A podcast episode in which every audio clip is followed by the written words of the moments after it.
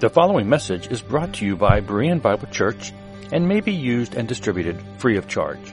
For more free audio, video, and text resources, be sure to visit www.bereanbiblechurch.org. Thank you. Good morning. Good morning, Bereans. I want to welcome you to Berean Bible Church this morning. We are glad you're with us today. Those watching live, thank you for being with us. Now, let me just say this. If you are watching me right now on YouTube, stop. Shut off YouTube. Go over to Rumble. Okay? we're trying to, we're going to keep broadcasting on YouTube, but we want to move to Rumble because Rumble is, they're not censoring over there. Okay? We get censored on YouTube. If I say something they don't like, they take it down. Uh, we go to Rumble. Rumble's going to be part of Truth Social when it comes out at the end of March. So Rumble's going to be the place to go. So just encourage you to go to Rumble, Berean Bible Church VA, and watch us on Rumble.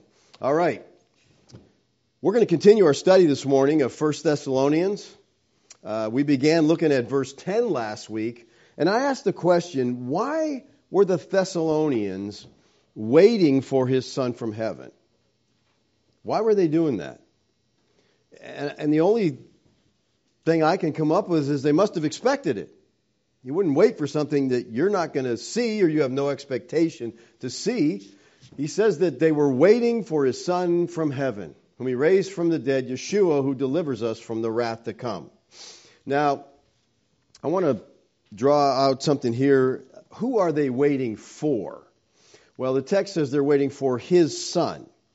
Now, this is significant. This is the only place in the Thessalonian correspondence where Yeshua is called God's son. This is significant. This person is identified as his son, meaning God's son, the divine son of God. But this person is also one called Yeshua, who is a man. So this is the God man.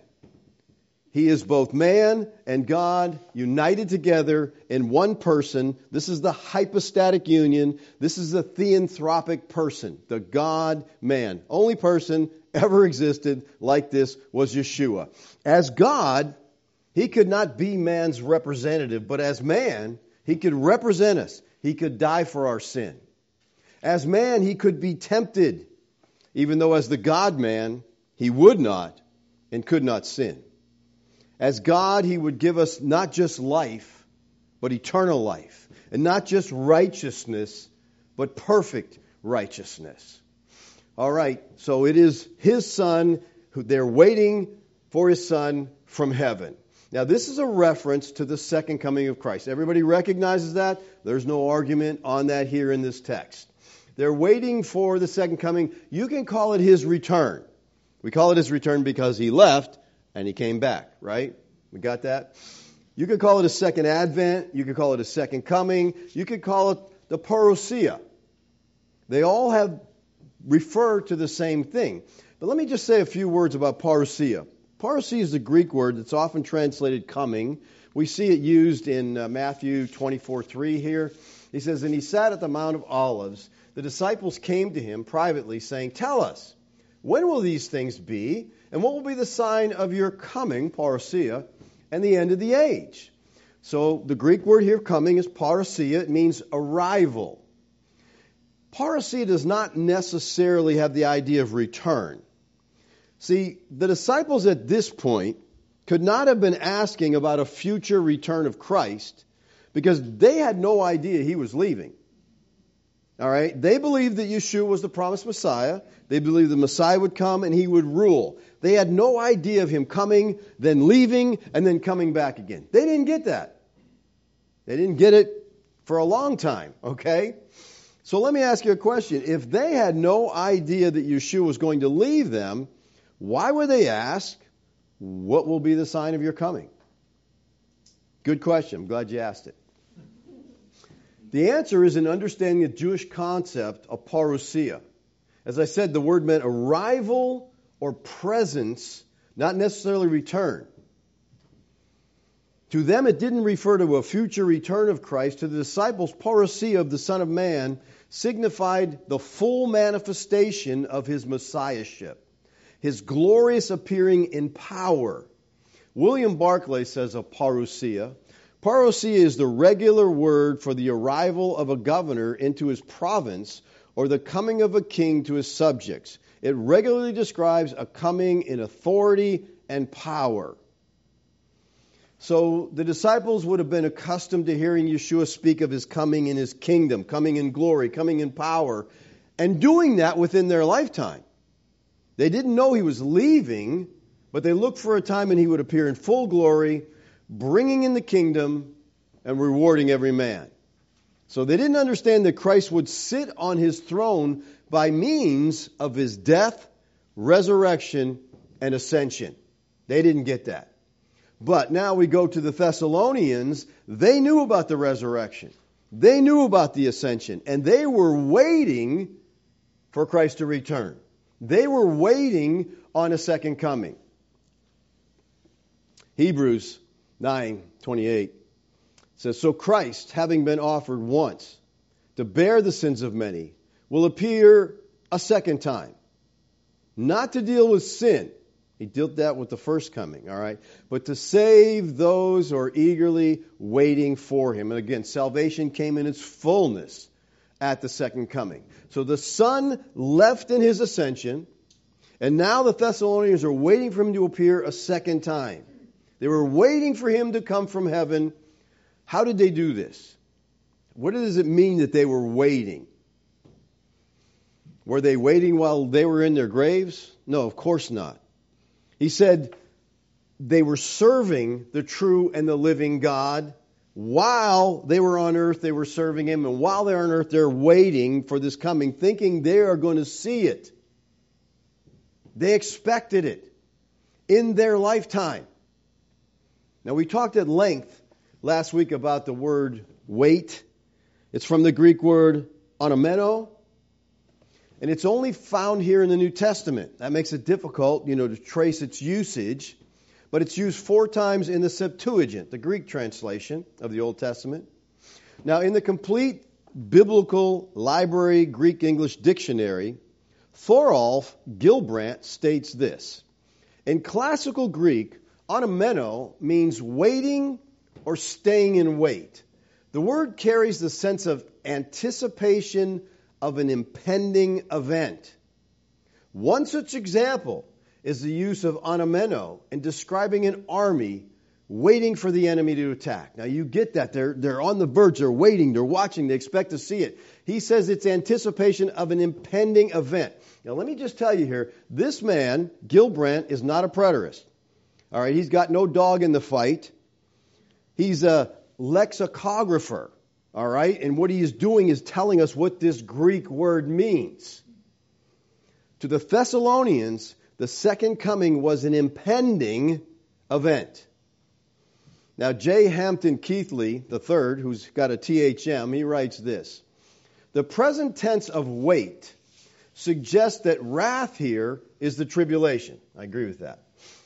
They expected his return at any moment. It was his imminent return that delivers them and all believers. Now, you know what the word imminent means, right? About to happen, ready to take place, happening soon, for example. They were in imminent danger of being swept away, someone would say. So it's something that's about to happen. It's on the verge. Now, Keathley goes on to say this what, what exactly are we waiting for as Christians? Whose is that? Okay. We are waiting for the personal and visible return of the person, the person of Jesus Christ, whose return is imminent. It could be at any moment. All right, so again, he is. It's probably less noisy if we keep the door shut.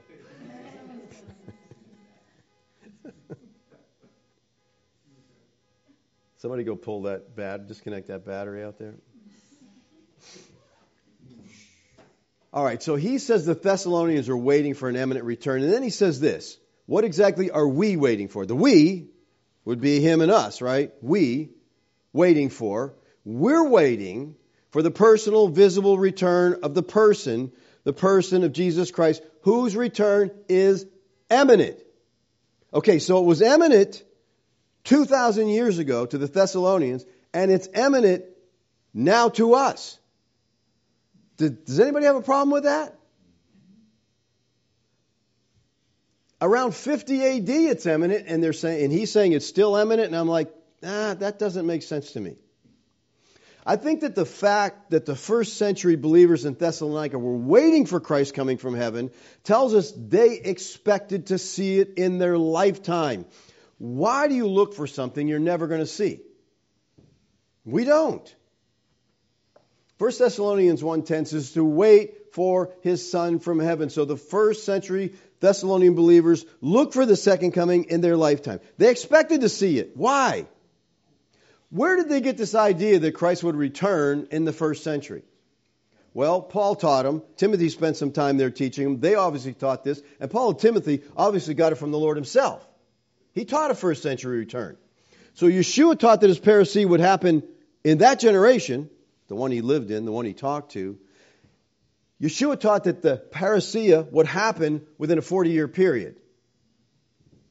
He taught that some of the disciples that he was teaching would still be there when it happened. Matthew 16, 27, 28. Paul taught the Thessalonians that some of them would be alive to see it. It was now nearly 20 years away. They're writing at 50, 70 it happens, about 20 years away. Paul taught all the churches that Christ would return in their lifetime. Every time he taught, he taught that. So the return of Yeshua is mentioned in every one of the New Testament books except for Galatians, I think it's alluded to there, and very short books of 2nd and 3rd John and Philemon. The return of Christ is a major theme in the New Testament. As you study the theme of the return, you find that the first century church expected the Lord to return in their lifetime.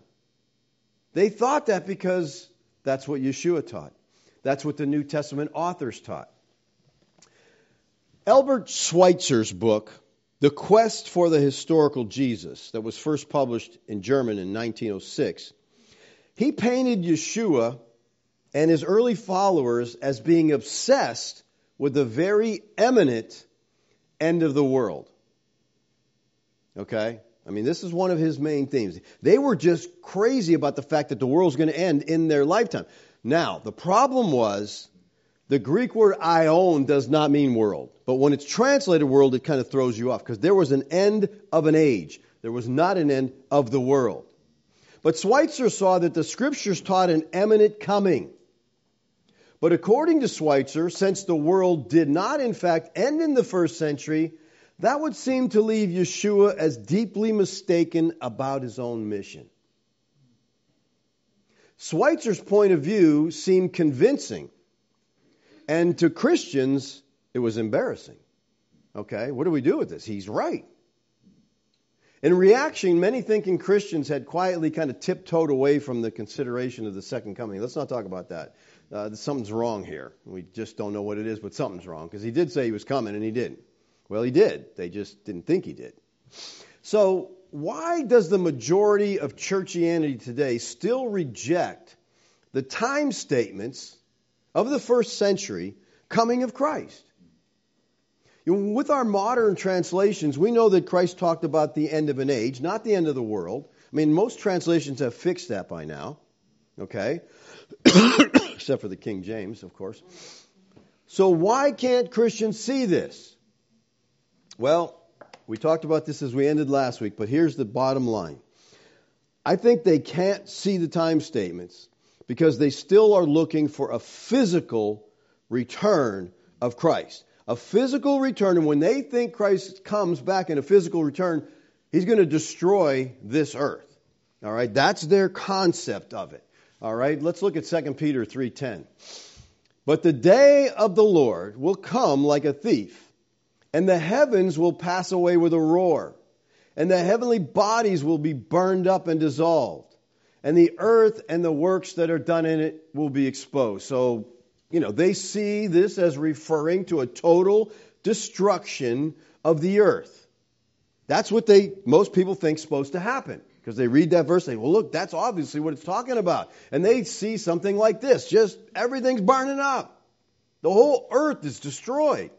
Now, if that's your view, then guess what? You know it hasn't happened, right? Because you can just look outside and see everything's cool, all right? It hasn't happened. And because that hasn't happened, then they can't believe Christ returned. And to them, the nature of the second coming is physical. It's a physical event that will destroy the earth. Now, I submit to you that either Scripture is wrong about the time of the second coming and thus not inerrant. No, you don't like that? Or our paradigms are wrong about the nature of the second coming. Now, which one of those are you more comfortable with?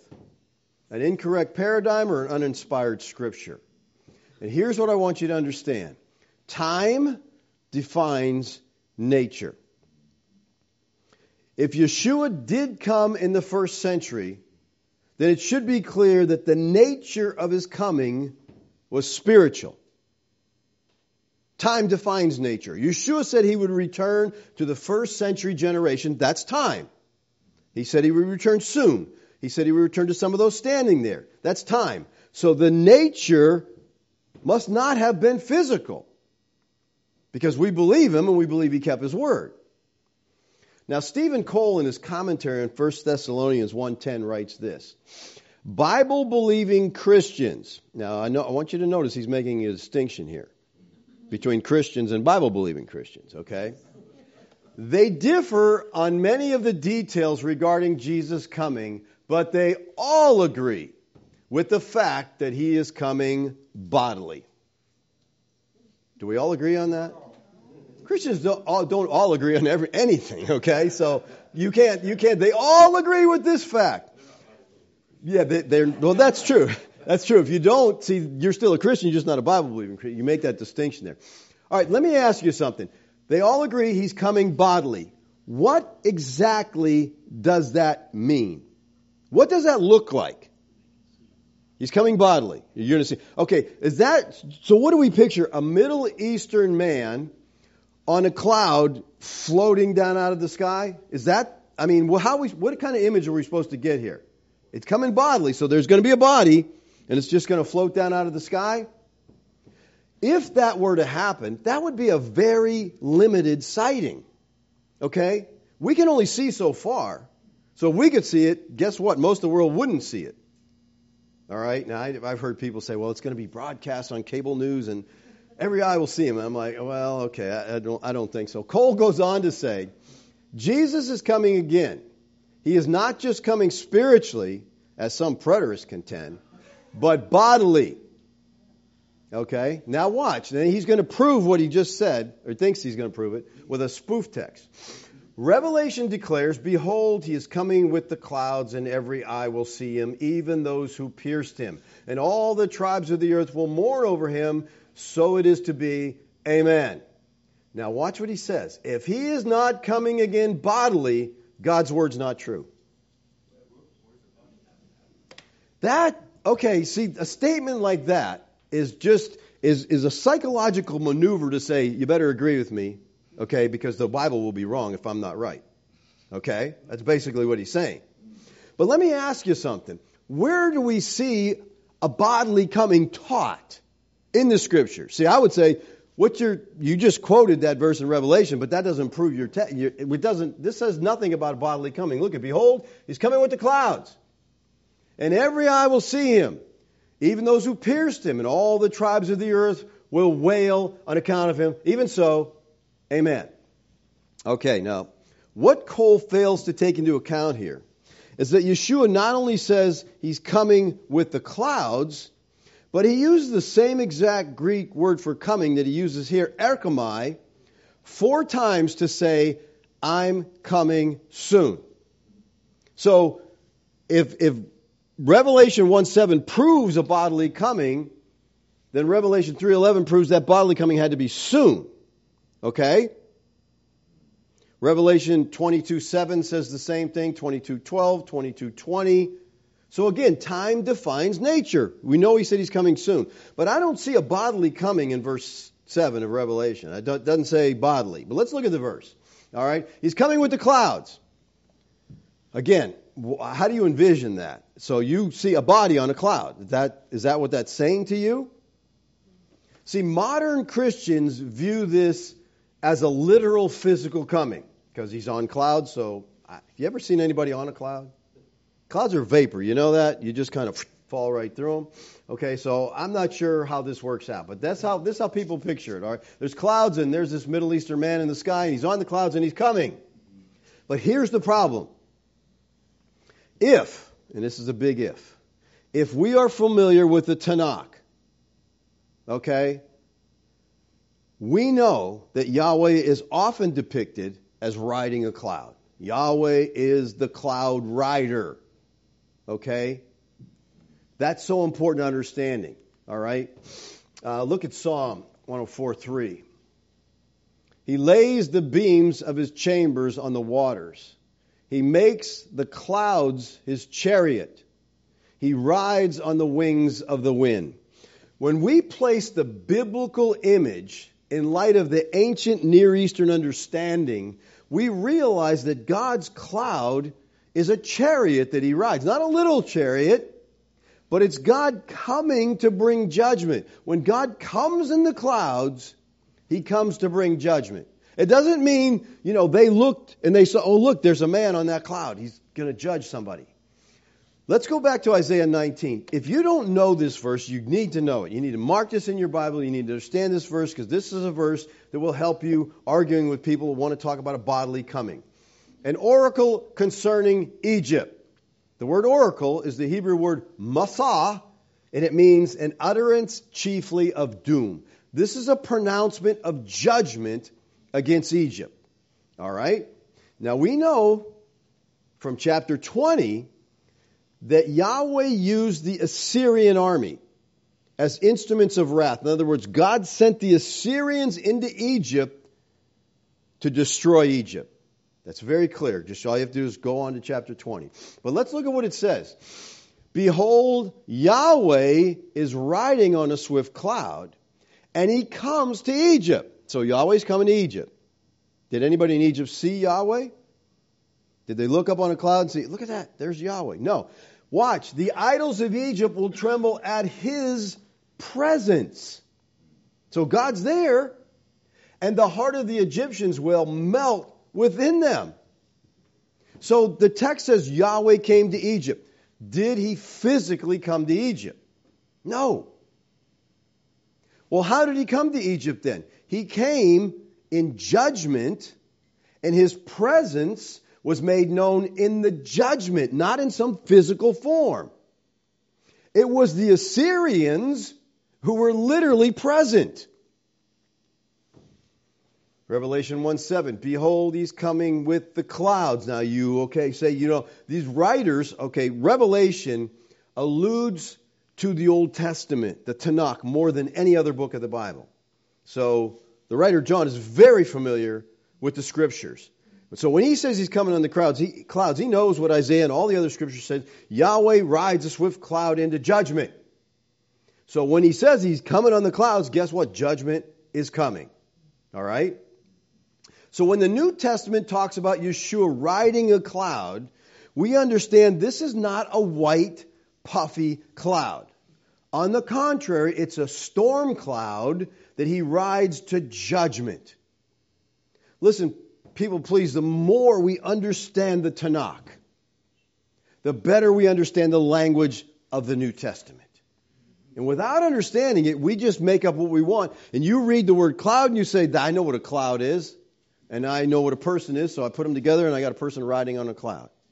That's not the picture here at all. The idea, it says here, every eye will see him. See? They, they prove that. Look at everybody's going to see him. Well, seeing here is not physically seeing. Physic, the, the word seeing here means to recognize, to be aware, to perceive. See, the destruction of Jerusalem would cause the tribes of Israel to recognize that Yeshua was indeed the Son of Man and the Messiah. The coming spoken of in Revelation is to be upon those who pierced him. Now let me ask you, who is that? Who pierced him? The Jews. Over and over we are taught it was the first century Jews. They pierced him. Now watch, all the tribes of the earth. Guess who that is? Again, it's Israel, okay? This book introduces readers, the book of Revelation, to the theology of judgment. This book's all about judgment. It's not about judgment today, it's about judgment of Jerusalem. God's judgment sanctions against the nation Israel, the people who pierced his son, the people who rejected their Messiah, the people of the old covenant who had the scriptures, who should have known, they didn't, and God shut it down. Steven Cole writes, genuine Christians, okay, there we go. Because some Christians aren't genuine, okay? But if you're genuine, and I'm not sure what distinguishes those two, okay? Oh, I do know what distinguishes. It depends if you believe with your head or your heart. See, if you believe in your heart, then you're genuine. If you believe in your head, now see, that's the most. I'm I'm being facetious. Okay, you do understand that, right? Your your your blood pumping organ cannot believe anything. You believe with your mind. You believe with your thought process. Genuine Christians, he says, wait expectantly for God's Son from heaven. When Jesus ascended into heaven, the angel told the disciples who watched him, now he quotes Acts 1:11, this Jesus who has been taken up from you into heaven will come in just the same way as you have watched him go into heaven. He ascended bodily, he will return bodily, and every eye will see him. Again, he's putting the bodily thing in there. It's not in the text. There's no text that says he'll return bodily, but they read texts like this and they pull it out of there. Okay, let's go to Acts 1. Let's look at this text. Acts 1 9 says, And when he had said these things, they were looking on, he was lifted up, and a cloud took him out of their sight. All right, now I took some scripture out of here for the purpose of making this text fit on the slide. Okay? So I'm not trying to hide anything. I'm not trying to trick you. Go back and look at the text itself. Okay, it talks, you know, about stuff that we're not dealing with. So I want it all. To, I want you to see it together. But I'm asking you to check up on me. Look in your Bibles. Go home. Look it up. Make sure I'm not skipping some important part here. And he said, "Men of Galilee, why do you stand looking into heaven? This Yeshua, who was taken up from you into heaven, will come in the same way as you saw him go into heaven." So Guess how they put all that together. Now, commenting on this, John MacArthur writes this The same Christ who ascended into heaven in Acts 1 9 will return the same way. He won't be different. He'll return in the same glorified body that the disciples saw when Christ joined them for breakfast by the Sea of Galilee in John 21. Okay, so what MacArthur is saying is that Christ is going to return in the crucifixion scarred body that he left this earth in? I don't think so. See, Christ left the physical body and now is in a glorified body. There's a great song out now. I like theologically it's not correct, but most of the song's really good. And it talks about the only scars in heaven. There's no scars in heaven. Christ is not scarred in heaven, okay? That body is done. He finished the use of that body. He's in a glorified body. There's no scars in heaven. So, other than that, the song's great, okay? Keith Mathison, who's a very vocal opponent of preterism, declaring us as heretics, he says this Traditionally, Acts 1:11 has been understood to be a clear and unambiguous promise of the personal, visible, bodily second coming of Jesus Christ to earth. That's, that's pulling a lot out of that text, okay? That it's unambiguous that he's coming bodily, visibly, personally. I don't really think so. But let's look at the text. The argument runs like this If Yeshua ascended visibly and in a physical body, and he's going to come in the same way as he left, then his return is going to be visible and in a physical body. Right? Makes sense? And since this clearly has not happened yet, because we don't have a record of him coming to the earth, nor is he here with us now, so therefore, a future coming of Christ. We're still waiting. Well, physically, what is happening in this text? Is it that as they're standing there talking to Yeshua and all of a sudden he just begins to levitate? He just starts floating upward and the, a cloud comes along and boom, he goes into the cloud and he's gone. I mean, you read it, that's kind of what you think, right? And this is what most people read and they think that's what's happening. Now, I've said this many, many times, but I'm going to keep repeating it, okay? Apart from understanding the Tanakh, the Old Testament scriptures, you will never completely understand the New Testament. You can't. All the language comes from there. The writers of the New Testament suppose that their readers understood the Tanakh. And if we don't understand the language of the first three quarters of the Bible, we can't pick it up and start reading the end and think, oh, I know what that means. No, you don't. All that language was developed in the first three quarters of the Bible. Acts 1 9 is a really good illustration of this principle. If we don't understand the Tanakh idea of clouds, we're going to be lost here. Let me tell you something. Luke is not telling us here about the weather that day on the Mount of Olives. There was a cloud there. No, that, he's not talking about that. Okay, that idea is not at all what's going on here. It's not that Yeshua disappeared into this white puffy cloud. All right.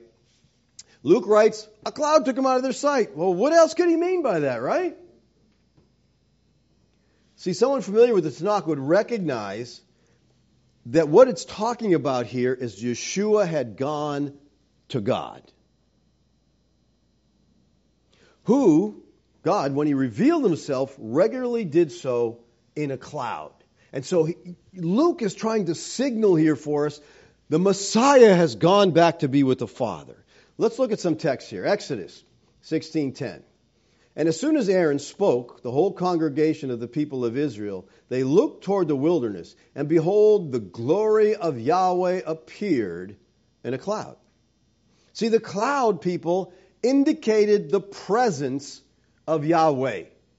We saw that 19, Isaiah 19.1. His presence will be made known. All right? Look at Exodus 19.9. And Yahweh said to Moses, Behold, I'm, in, I'm coming to you in a thick cloud. And the people may hear when I speak with you and also believe you forever. So he's coming back, again, the presence of God in the cloud. Leviticus 16:2. Yahweh said to Moses, Tell Aaron your brother not to come at any time into the holy place inside the veil. Before the mercy seat, this is the Holy of Holies, that is on the ark okay, so that he may not die. Why? What's wrong with going in there? For I will appear in the cloud over the mercy seat. Going into the presence of God, he cannot do that. So the idea of a cloud would speak to them of the presence of God. So Yeshua is ascending into the presence of God. What they see, not they're not talking about a cloud. And they'd further remember when the Son of Man received his kingdom, he would do so in the clouds of heaven. Daniel chapter 7, 13 and 14. I saw in the night vision, and behold, with the clouds of heaven there came one like the Son of Man. And he came to the Ancient of Days and was presented before him. And to him was given dominion and glory and a kingdom, and all the peoples, nations, and languages should serve him. His dominion is an everlasting dominion, which shall not pass away, and his kingdom one that shall not be destroyed. Now, notice that the Son of Man, he comes to the Ancient of Days and was presented before him. In other words, Yeshua receives his kingdom and he sits at the right hand of God awaiting the conquest of his enemies. The idea of Yeshua going and coming on the clouds is familiar apocalyptic language of the prophets to identify himself as Yahweh. Only God came on the clouds. Now, in the ancient Near East, Baal, the god Baal, was known as the cloud rider. And so the writers of Scripture are basically saying Baal's a joke. Yahweh's the cloud rider. All right, he is the God of gods and Lord of lords. And that's why we see Yahweh as riding the clouds. Familiar scripture, this is pointing to Yahweh. Because only God did that. It was a claim to deity. So they may have seen his entering the cloud as indicating his departing to his heavenly throne. That's what they see. This was the Shekinah cloud. It was the cloud which hid the presence of God. It was the same cloud of smoke that Isaiah saw in Isaiah 6 4 when he got the throne room vision. It was the same cloud that led the Israelites through the wilderness. It indicated the presence of God. Notice what Yeshua says to the high priest. But Yeshua remained silent. And the high priest said to him, I adjure you by the living God, tell us if you're the Christ, the Son of God. So Yeshua said to him, You have said so, but I tell you, from now on, you will see the Son of Man seated at the right hand of power. Okay, what's happening here? Who is Yeshua talking to? The high priest. And watch what he says. He says, You have said so. You, the high priest, you said that.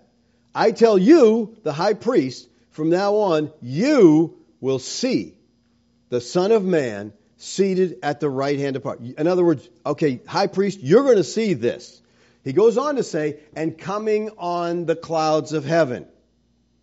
Then the high priest tore his robe and said, He has uttered blasphemy. What further witness do we need?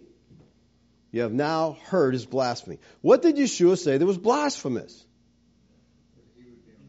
Well, Caiaphas understood that Yeshua was claiming to be Yahweh. Again, Yahweh's the cloud rider. He's saying, You're going to, you, high priest, you are going to see me riding on the cloud in your lifetime. If he's going to see it, it had to be in his lifetime, right? Coming on the clouds of heaven is a symbolic way of speaking of Yahweh's presence. So get this idea. Luke mentions a cloud. Oh, it's a cloudy day today, and there he goes, disappeared in the cloud. It's not at all what he's talking about. Okay? He says, well, he's going to come in the same way, they said. See, he went up bodily. Did he? Did he? He's going to come in the same way. This is one of their arguments. The ascension was physical and visible, so won't his return be? It says he will come in the same way. Now, the words in the same way are the Greek phrase hos tropos. And by examining the usage of hos tropos in the New Testament, it's clear that this phrase does not mean exactly in the same way. All right? Same in every detail. It has the idea of similar in fashion. For example, look at how the phrase is used in Luke 13:34. Jerusalem, Jerusalem, the city that kills the prophets and stones those who are sent. How often I would have gathered your children together hos tropos. As a hen gathers her brood under her wings, and you were not willing. Now, did Yeshua want to gather Jerusalem in exactly the same way as a hen does that to its chicks? No, of course not. In the same way doesn't mean in exactly the same manner. That his coming was not to be exactly as he left in Acts 1:11 is clear by comparing scripture with scripture. Notice what Matthew says about the coming. Matthew 24. He says, For as the lightning comes from the east and shines as far as the west, so will the coming of the Son of Man. Now, this obviously is different than Acts 1.11. So he's going to come visibly in a cloud, or is he going to come with lightning? What, what, is there a difference, or maybe it's a cloudy, stormy day, so he got lightning and clouds? But Paul describes Christ coming this way in 1 Thessalonians 4.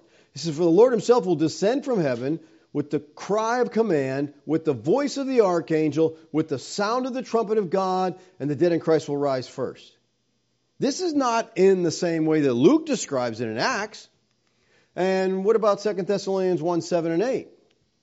And to grant relief to you who are afflicted, as well as to us, when the Lord Yeshua is revealed from heaven with his mighty angels in flaming fire inflicting vengeance on those who do not know God. That's different than Acts 1:11, isn't it? Mm-hmm. Here we have angels, flaming fire, retribution. We don't see any of this in Acts. Well, notice what John says. This one really throws me. 1911, then I saw heaven open, and behold, a white horse. And the one sitting on it is called faithful and true, and in righteousness he judges and makes war. So John has Yeshua coming on a horse, not a cloud. So what do we do now? Is the horse on the cloud? And so they're all together coming? So how can anyone say that Yeshua is going to come in exactly the same way he left?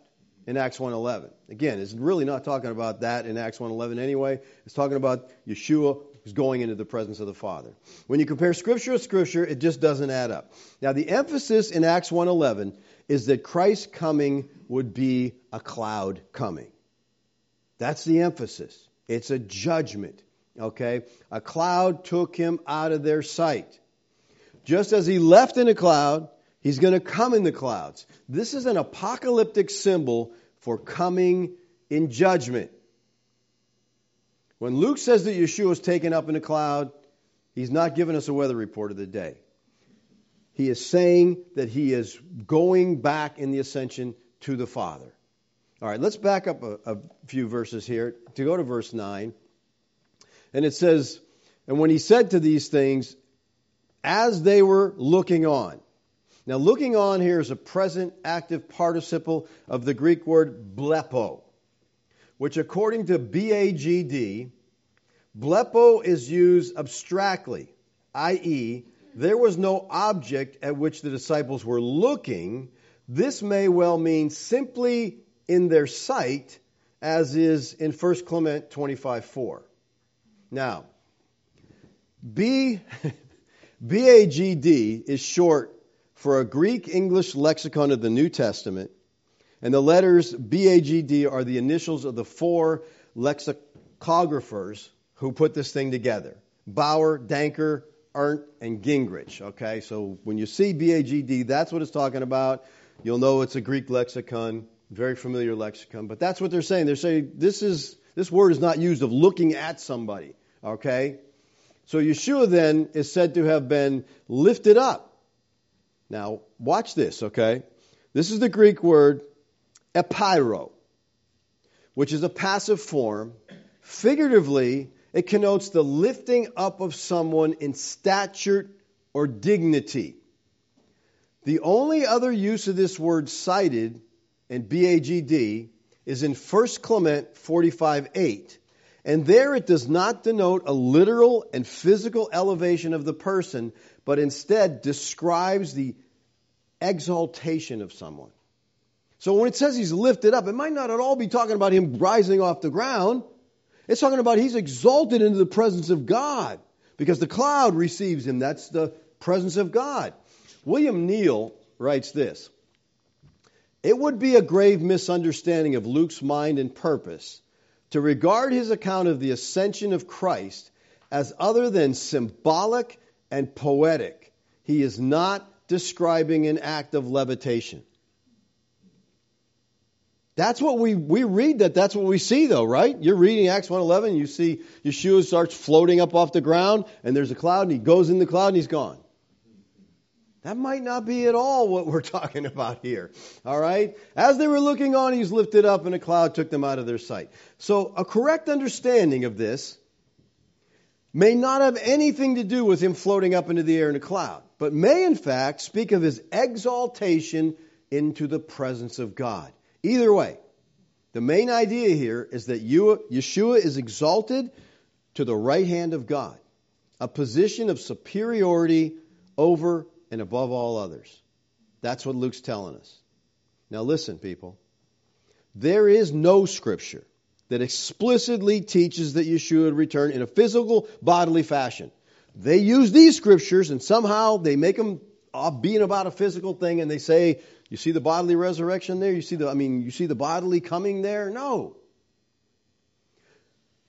So there's no scripture that says he's going to come physically, bodily. But there are many texts that tell us that his coming would be soon to his first century audience. An understanding of the language of Scripture will help us see that his coming was not to be physical, but a coming in judgment on Old Covenant Israel the judgment was physical because Israel was destroyed, Jerusalem was destroyed, temple was destroyed, but his presence was not physical. Now we mentioned earlier 2 Peter 3:10. We need to look at this verse because this is a verse where people again see the physical. But the day of the Lord will come like a thief, and the heavens will pass away with a roar. The heavenly bodies will be burned up and dissolved and the earth and the works that are done in it will be exposed. So, this sure sounds again like a physical event. It sounds like the whole earth is just all burned up. It's all gone. And again, that's people's view of a second coming. And so time defines nature. If that's the nature, the time could not have been soon. But that there's a problem there because then Yeshua is wrong. Now, most Christians would say that this is the end of the world as we know it. It's destruction of the earth. And it's going to happen in our future. They come up with this end of the world scenario because we're so unfamiliar, again, with the first three quarters of the Bible. We take this language literally. And if you're not familiar with apocalyptic language of the scriptures, you'll not understand what Peter is saying here. If you approach the New Testament's apocalyptic language without recognizing it for what it is, and you don't know how to deal with its tone, its images, its symbols, you're going to go astray. Let's back up to the beginning of this chapter two, uh, 3 here and see what Peter says. He says, This is now the second letter that I'm writing to you, beloved. In both of them, I am stirring up your sincere mind by way of reminder. So Peter says, Okay, people, what I'm trying to do is remind you of some things that you should remember the predictions of the holy prophets and the commandment of the Lord and Savior through your apostles. So Peter is reminding his readers of what they already knew from the Tanakh. See, the New Testament doesn't contain brand new prophecies that just dropped out of the sky with some new information. 2 Peter 3 is just reiterating what has already been written in the prophets and spoken before. So that's a key to interpreting what Peter is saying. The key is that what he is saying has been written by the Old Covenant prophets. So keep that in mind. So, what is the day of the Lord? Well, the day of the Lord refers to a judgment of God. Here, particularly, a judgment on Israel. It is the end of the Old Covenant age. It's the end of Judaism, end of sacrifices, end of temple, end of all that system is done. And people, there's no question that all ended in 70 AD. When the temple was destroyed, when the city was destroyed, Israel has not sacrificed an animal since. So if you take the sacrifices out of Judaism, what do you have? Nothing. You don't have, you don't have a priesthood. The genealogical records were destroyed in the destruction of the city, so you got no priesthood. I read an article recently about they have the DNA now of the priests. So they don't need genealogies anymore. Now they can just check your DNA and see if you can be a priest. And my question was, where did they get this DNA? Where did they get this from? The sample from the priest. They went way back sometime. Oh, this guy, he took a blood sample before they Jerusalem got destroyed. No, come on. People buy into that stuff because they're trying to put together something that doesn't fit together. But there's DNA of it. No, there's not, okay? Not at all. When the Lord comes, the heaven and earth of the old covenant age is going to pass away. And that's, we, again, we see heaven, we, we read heaven and earth and we think, little heavens, little earth. That's not what it's talking about. Jerusalem, Josephus talks about this. The temple, the city was considered heaven and earth. Now, the words heavenly bodies here is from the Greek word stoicheion. In most translations, this is rendered elements. Okay? And some see this referring to scientific idea of elements of matter. In other words, all the atoms of the universe are going to burn up. MacArthur says that about this. Talking about the elements of matter, they're all going to burn up. Nah, really, that's not the problem here at all. What does elements mean here? Well, the Greek word stoicheion is only used seven times in the New Testament. And looking at its usage, we see it as two main meanings. Stoicheion is used of elements of religious training. That's really different from elements of matter, isn't it? Elements of religious training or ceremonial precepts that are common to the worship of Jews. So by elements, he's talking about Jewish teachings, ceremonial precepts.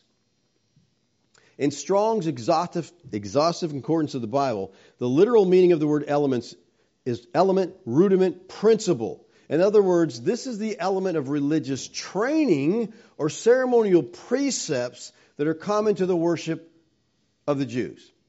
But stoicheion is also understood by many scholars to refer to heavenly spirits, which is why the ESV here translates it heavenly bodies. Obviously, stoicheion is not about atoms or destruction of the universe. This, if stoicheion is used of heavenly bodies, it's talking about the judgment of the gods.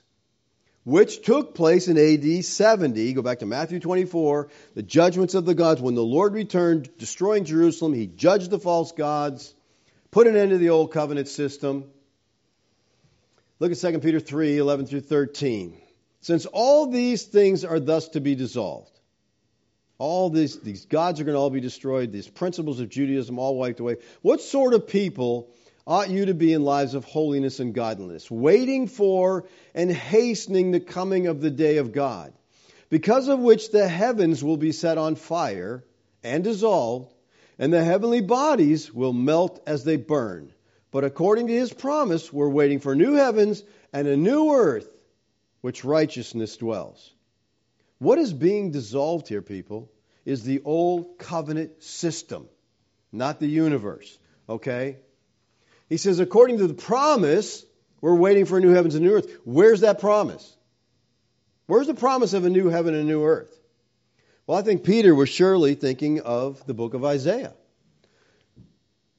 Isaiah 66, 17 says, For behold, I create new heavens and a new earth.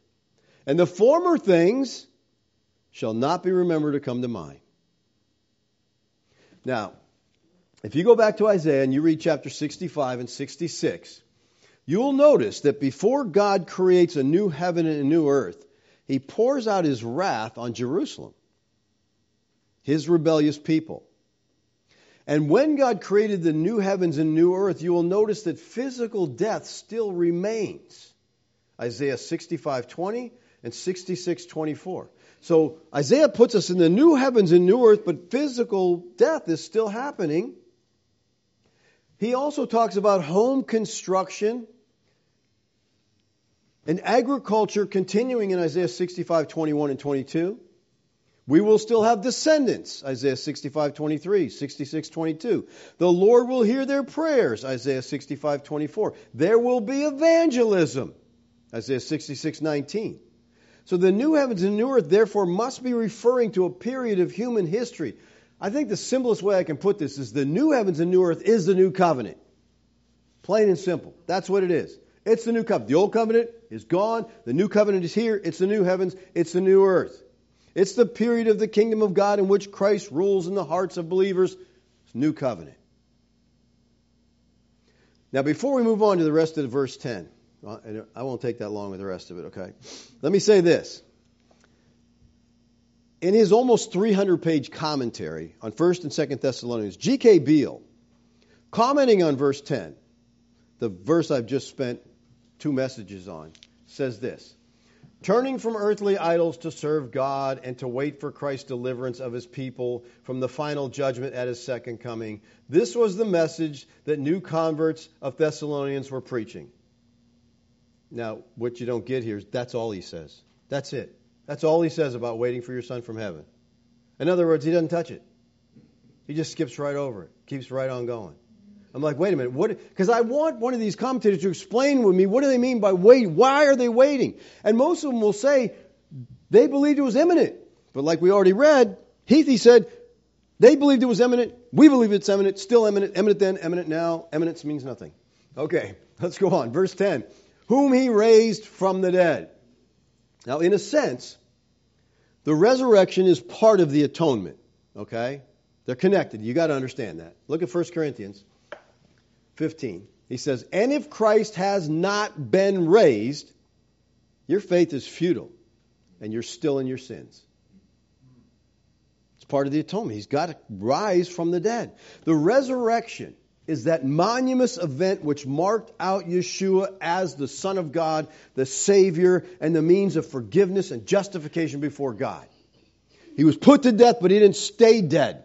He rose from the dead. You know, the power of Rome was the cross. And Rome threatened that, and that hung over people's head. That was the power of Rome. You cross us, we'll put you on a cross, we will crucify you.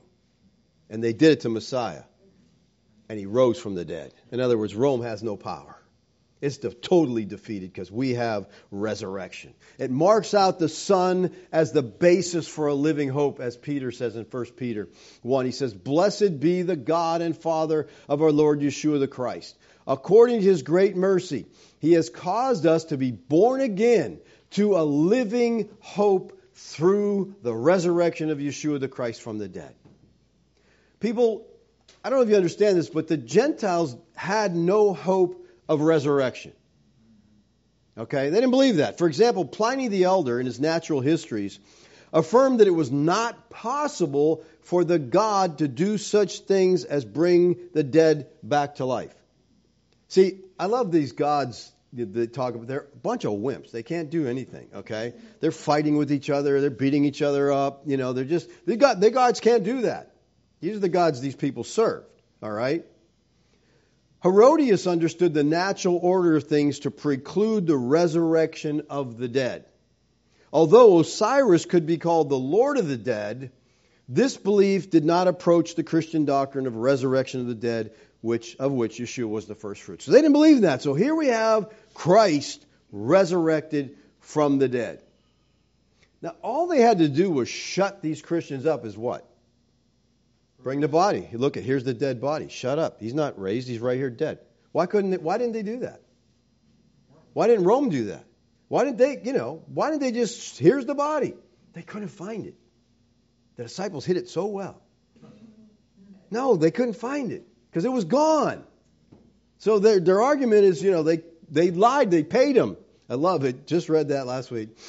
We're going to give you a sum of money. You say that you fell asleep and they came and stole the butt. If you're sleeping, how do you know what happened anyway? But you say you're asleep, and don't worry, if it comes to the governor, we'll stick up for you. Man, this has been going on forever, people. Government's been being paid off by the highest bidder for the longest time, okay? It's nothing new. It's men, all right? The resurrection of Yeshua was the core of the apostolic proclamation in Thessalonica and the universal confession of the church. Over and over in this letter, Yeshua is the one who is said to have died who is now alive and is coming again. Because he rose from the dead, when he promises us resurrection life, he knows what he's talking about, okay? Paul closes this chapter by saying, Yeshua who delivers us from the wrath to come. Now, what is this wrath? Well, this is the wrath that Yeshua predicted would come upon Jerusalem and all who rejected Yeshua. Who is the us here in this verse? That Yeshua delivers from wrath. Well, it's Paul's writing this, so it's Paul and the Thessalonians. He's going to deliver us. Us. If they're going to be delivered from wrath, they have to be around when it happens. Okay? Don't worry, you'll be dead when the wrath comes. He didn't say that. He delivers us from the wrath.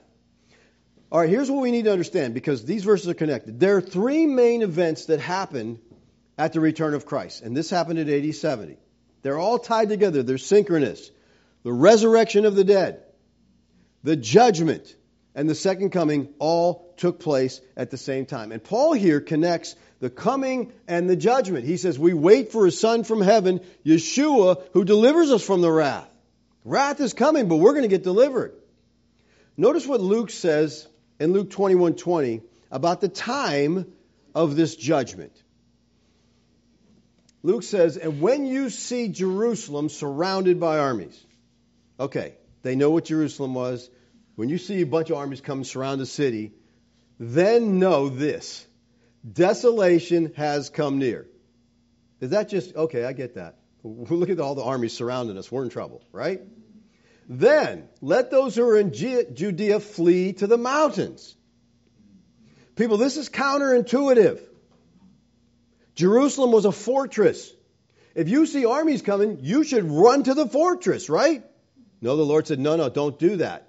Head to the mountains and let those who are inside the city depart. There's an army coming, you're in a fortress, but get out of there. And let not those who are out in the country enter it. Just get away, people. This is clearly a reference to the 66 to 70 destruction of Jerusalem. Notice what Yeshua says next. For these are the days of vengeance, the vengeance of God, to fulfill all that is written. This is a very significant verse, people.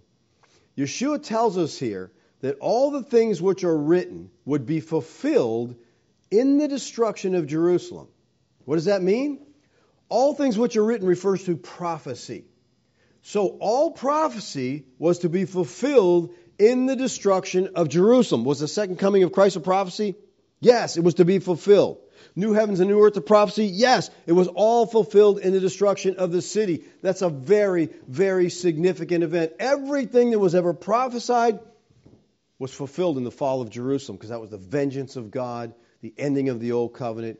Please consider the weight of this statement.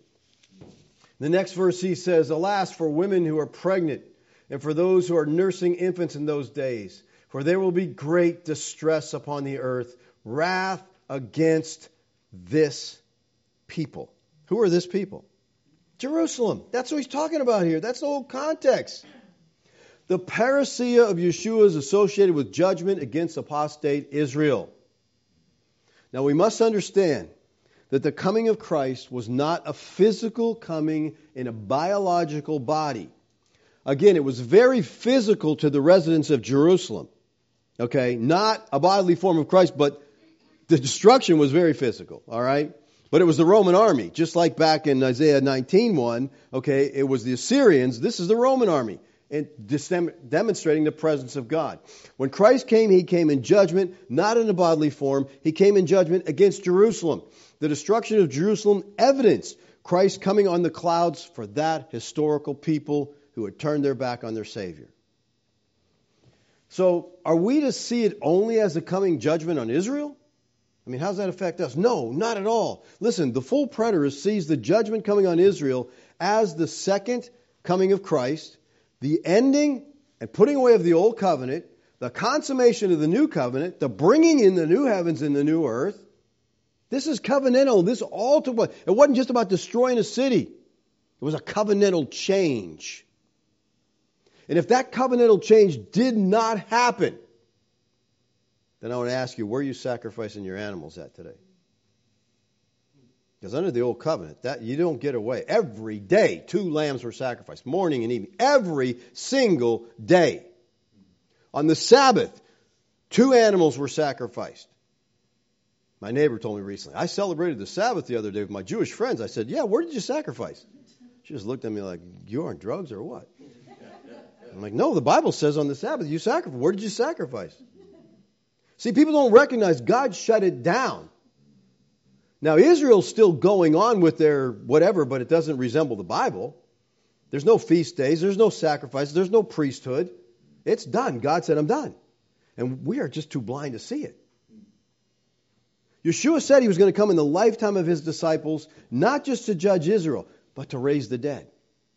He said he would come in that generation while some of the disciples were still alive. He said his coming would be soon, and it was. I believe him.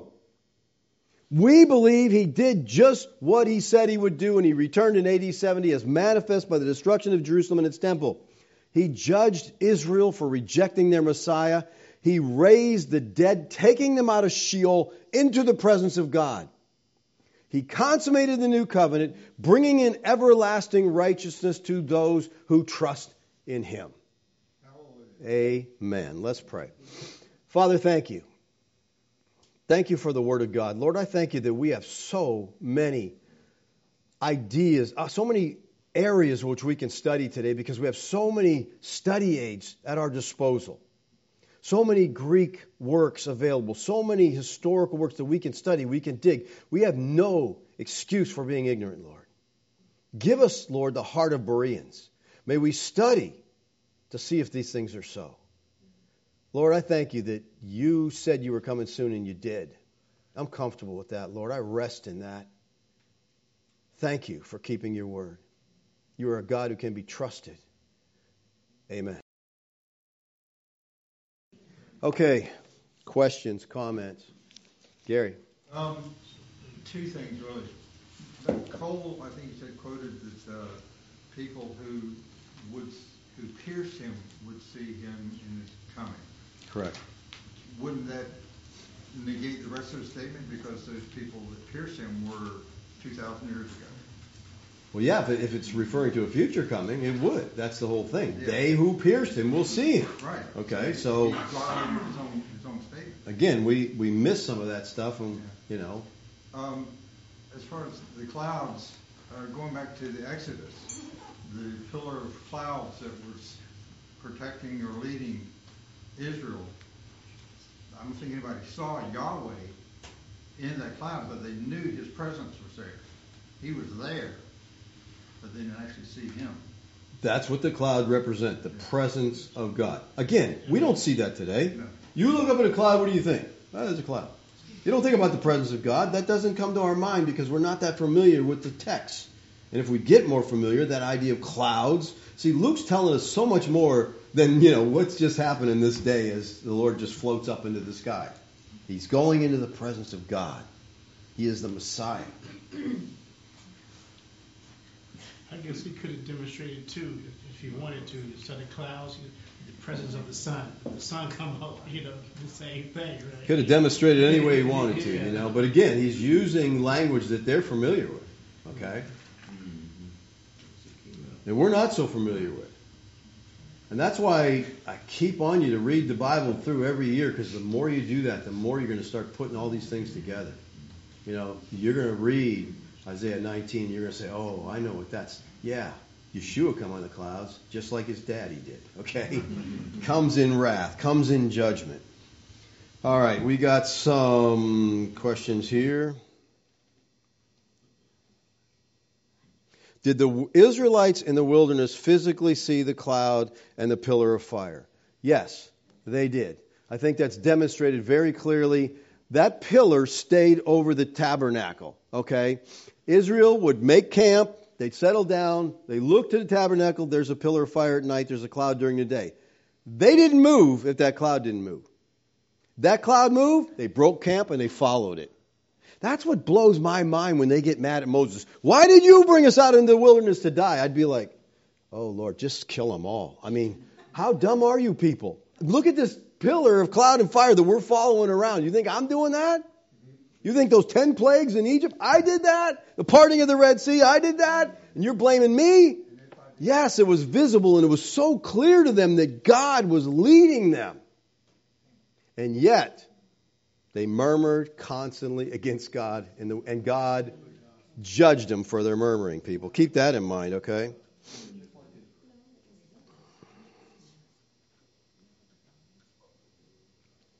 Uh, Steve Morgan says 1 Timothy 3.16 ESV, Yeshua was taken up in glory. Same as Exodus 16.10, glory equates with the clouds. That's right. This is, this is the language of Scripture, okay?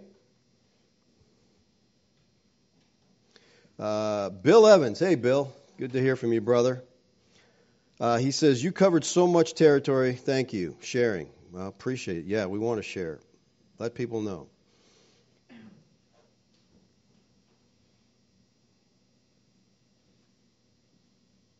All right, here's a good question here. How the Jews in the diaspora were able to see him return. Okay, we're talking about a destruction of Jerusalem. This had ramifications around the known world at that time. And we'll talk about that because we're going to get into that as we get into the Thessalonians. Because the Thessalonians, okay, they're they're not in Jerusalem, but this is affecting them greatly, and we'll talk about that uh, in the coming years, months as we work work our way through. That says uh, the penalty for falling asleep on guard duty in the first century Rome was death. That's right. The story they were paid off is not likely. Brad in Western Massachusetts. Well, see, the, they were paid off, but the story told me if it comes to the governor, we'll cover for you. All right? Yes, they were risking their lives to doing this, but they were told to do it, and they're taking the money and they're following the orders. And again, the story continues to this day, the scriptures say, okay? That it was, you know, that's what happened. That's what the text says. Okay, well, they just keep coming in. How do we know there was a resurrection in AD 70? Well, because the Lord told us. All right? I think, I don't know, that's the simplest thing all through Scripture. The, the resurrection of the dead is tied with the coming of Christ. Christ came, the dead were raised. We don't, I mean, you can go dig up a grave and find, oh, there's a body there, because that's not what it's about, okay? It was the dead were taken out of Sheol, the waiting place for the dead and taken into the presence of God because nobody went into the presence of God prior to the second coming.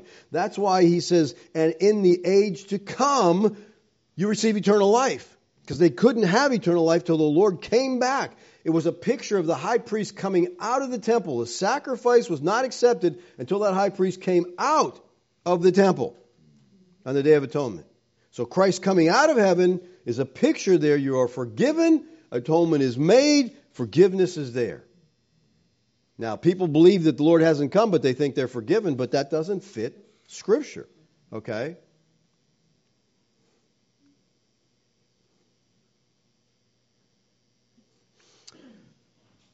Bill Evans again, he says futurists all suggest that Messiah delivers the kingdom to the Father after he has defeated his enemies, the last one being death. Since we still have sin and death, the new heavens and new earth cannot have come, and this 1 Corinthians 15 reference what is still future. What do they think Christ accomplished through his death and resurrection? Yeah, I, I agree. That's, you know, they say because we still have sin and death. And see, that's, an, again, an idea Whenever Israel was moved, left their land, see, the land represented the presence of Yahweh. When you read the scriptures, you get that. You, you hear when they're fighting and they say, oh, their God is the God of the valley and not the God of the mountain, so we got to learn how do you fight this God in the valley. They had territories. The gods had different territories. All right, that's, that's uh, Deuteronomy 34, 8, and 9. All right, God divided up the nations, gave these gods territory over them. So, God's territory is Israel. So when they're out of the land through deportation, they're away from God. They're away from God. And they're crying and they're weeping. And they say, How can we sing our songs? You know, they hung their harps on the trees because we're out of the land. We're away from God. So when there's not going to be any more crying, any more tears, any more death, it doesn't mean that physical stuff won't happen. It means we will never, ever be separated from God. That's the promise of the new covenant. Nothing shall separate us. Okay? Oh my word, they just they keep coming.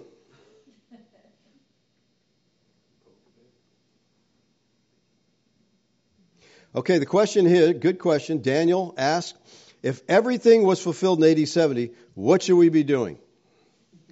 We should be living for God in righteousness and holiness, modeling Christ, being image bearers in everything that we do. Evangelism is still happening. Okay? When I say everything was fulfilled, the prophecy was fulfilled, but it has ongoing consequences and ramifications. Yes, the new covenant was consummated, but the new covenant goes on. And we still share the gospel, and people are still coming into the kingdom of God. We're image bearers. We bear the image of God. We're imitators of God. So when the world looks at us, they see God.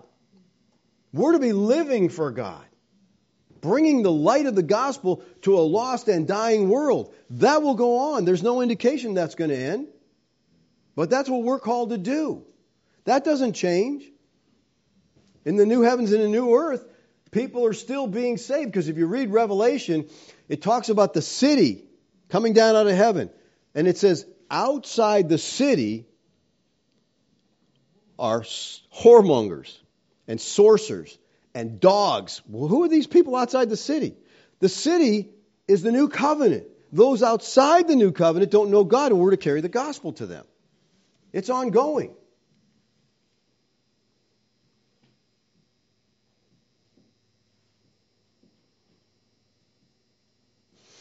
Uh, Mike Sullivan, Mike, how you doing, Mike? Says some partial preterists take 1 Thessalonians 1 as fulfilled in AD 70, but don't equate the waiting to be rescued or delivered with the snatching away of 1 Thessalonians 4 16 through 17 into God's presence and away from the wrath in AD 67 70. The two passages deal with the same event. And that's true. Some people will see passages and they'll say, yeah, that did happen in AD 70, but there's another coming. That would be three. And I don't know, and Scripture talks about that, okay? A third coming. John Bray, God rest his soul, okay, he taught, he came to a place where he taught every scripture that talks about the coming refers to AD 70. But, he said, I believe there's another coming. So, you can believe anything you want if you want to make it up and don't have anything to back it up, right? He didn't stay there long, okay? It wasn't too long after that. I don't think it was even six months. John Bray came out and said, That's the dumbest thing I ever heard of. It's all over. It all happened in AD 70. You can't, you know. And when he held that position, I'm like, you can hold that. You can believe in little green men. You can believe anything you want. It's not in Scripture. You can believe what you want to believe. If you believe there's another coming, go ahead and believe it, but you can't back it up with the scripture. And that's all we're interested in doing, okay? What the scripture says is important. What you believe is really not, okay?